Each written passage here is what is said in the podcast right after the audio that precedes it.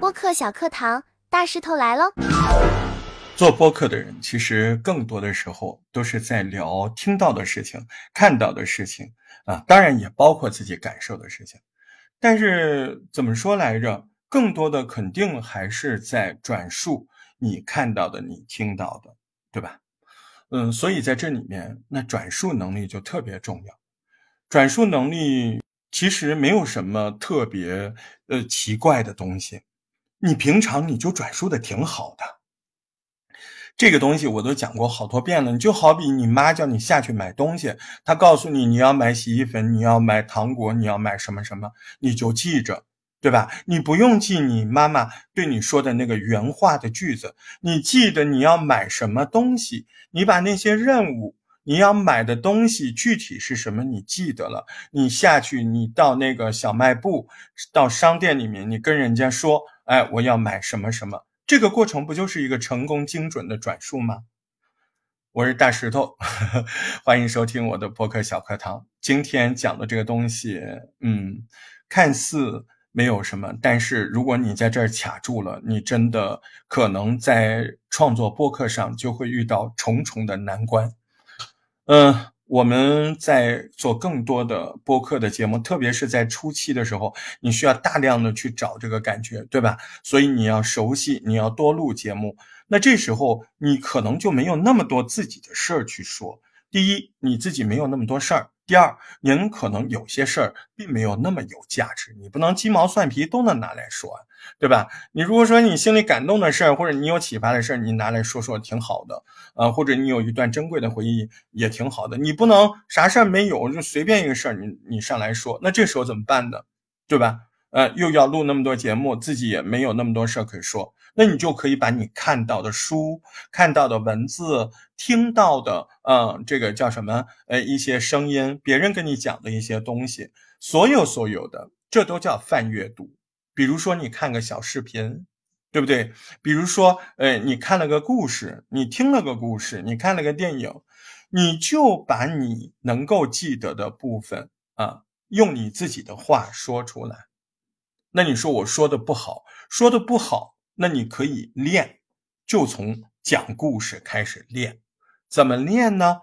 具体的办法就是你找一个传统民间小故事也好，或者随便什么一个故事也好，你一段一段的讲。怎么叫一段一段的讲啊？比如说这个故事前面有一段说了啊，这是一个什么样的故事，发生在什么地方？哎，你记住，就好比你妈告诉你你要买哪些东西，对吧？那么这个时候，你记住你这一段主要的内容，你记得了吗？你记得了，你理解了。好，千万不要看了，因为你再看，你就要读了。把那些书盖起来，自己说啊，就说那一小段，你总能说吧，对不对？那一小段啊，这一小段，嗯，录下来了，你说了，哎，第一，我没有用原文；第二，我把原文你的意思都很精准的说出来了。这就是个很好的练习啊！下一步呢？下一步下一段呢？嗯，就这么一段一段一段的，哎，找到聊天的感觉，然后跟你说出来，这就是最好最精准的转述。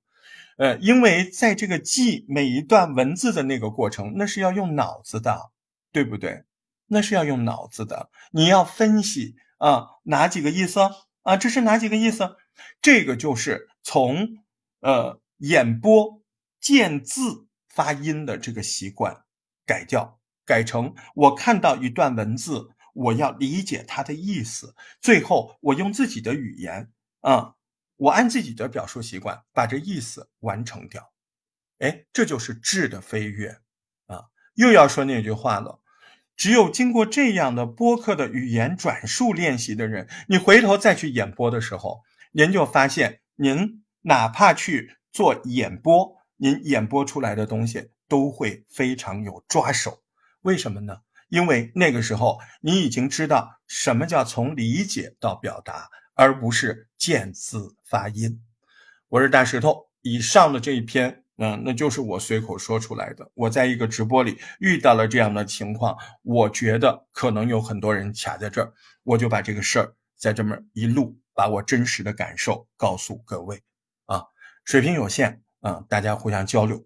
当然了，我也希望看到您的真诚，比如说留个言什么的，甚至还有好多小伙伴给我打赏啊，谢谢谢谢。那最近呢，嗯，收到的打赏有来自这个飞飞猫，来自香港的小伙伴，呃，还有我们的羽王，来自日本的小伙伴，感谢你们的支持，呃，所有的留言的，所有的转发，我都看在眼里，谢谢你们的支持，让我们一路在语言的道路上。往前飞奔，说出这个世界的美好。